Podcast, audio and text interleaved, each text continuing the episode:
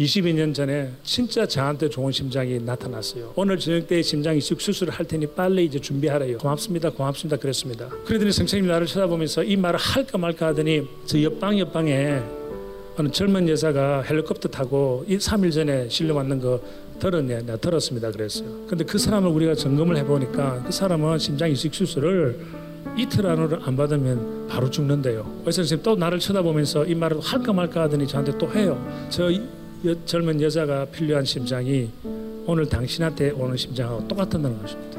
야 감당하기 힘듭니다.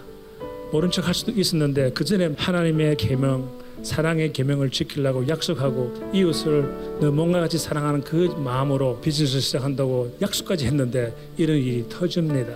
그리고 반응을 해야 될 것 같아요. 그래서 무조건 선생님 불렀더니 다시 왔어요. 왜 그러냐 그랬더니 저 이제 확실히 이틀이면 죽습니까? 그랬더니 나보고 죽는데요. 그럼 나는 며칠 더 살 수 있습니까? 그랬더니 자기네들 생각에는 7일 더 살 수 있답니다. 그리고는 한 달까지 끌 수 있을지도 모른대요.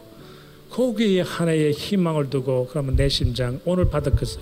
저 의자 주라 그랬어요. 그 심장이 그 여자한테 가고 여자는 살았어요. 그리고 저는 7일 후에 저 의자처럼 쓰러져 버렸어요. 그것이 질질 끌다가 한 3주 되니까 심장이 나타났는데 그건 안 좋은 심장이었어요. 그 심장을 저 가슴에 집어넣고 수술을 하게 되었습니다. 그래서 6년 후에 심장 이식 수술을 한 번 더 했습니다. 두 번째 심장 수술을 했을 때 우리 의사 선생님이 이런 이야기가 했어요. 법 으로 심장 이식 수술을 두 번밖에 못 한답니다. 저는 그것을 그렇게 알고 10년 동안 살았습니다. 1년 전에 딸들이 하이킹 가세요. 가는데 숨이 막히기 시작하는 거예요.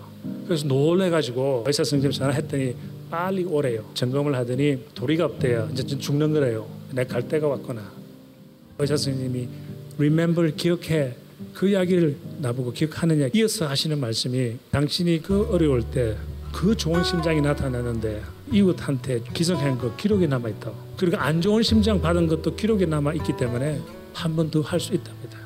그때 제가 무엇을 느꼈습니까? 희생은 승리의 지름길이다. 내가 그 여자한테 그 심장을 준 것이 하나님께서 보시기에 저는 좋았다고 봅니다. 그 예수님께서의 그 희생이 없었더라면 그 이웃을 자기 몸처럼 사랑하지 않았더라면 우리 이 자리에 앉아 있을 필요도 없는 것입니다. 그의 희생이 그의 승리고 우리의 승리였습니다. 한 희생이 하나님 보시기에 좋았기 때문에 여러분들 우리한테 계속해서 축복해 주시라 믿습니다.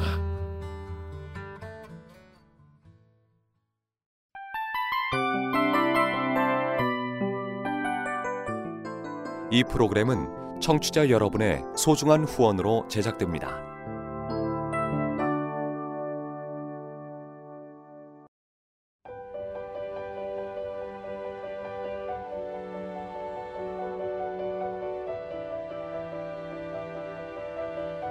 세상에는 수많은 교회들이 있지만 더 깊이 있는 말씀 강해를 찾기 위해 크기로만 교회를 선정하지 않습니다.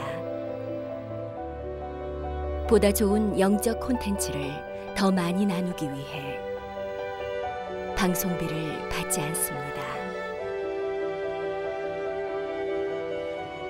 1년 365일 복음만 전하고 싶어서 우리는 광고를 하지 않습니다. 온누리의 복음을 땅끝까지 CGN TV와 함께 땅끝 성교사가 되주세요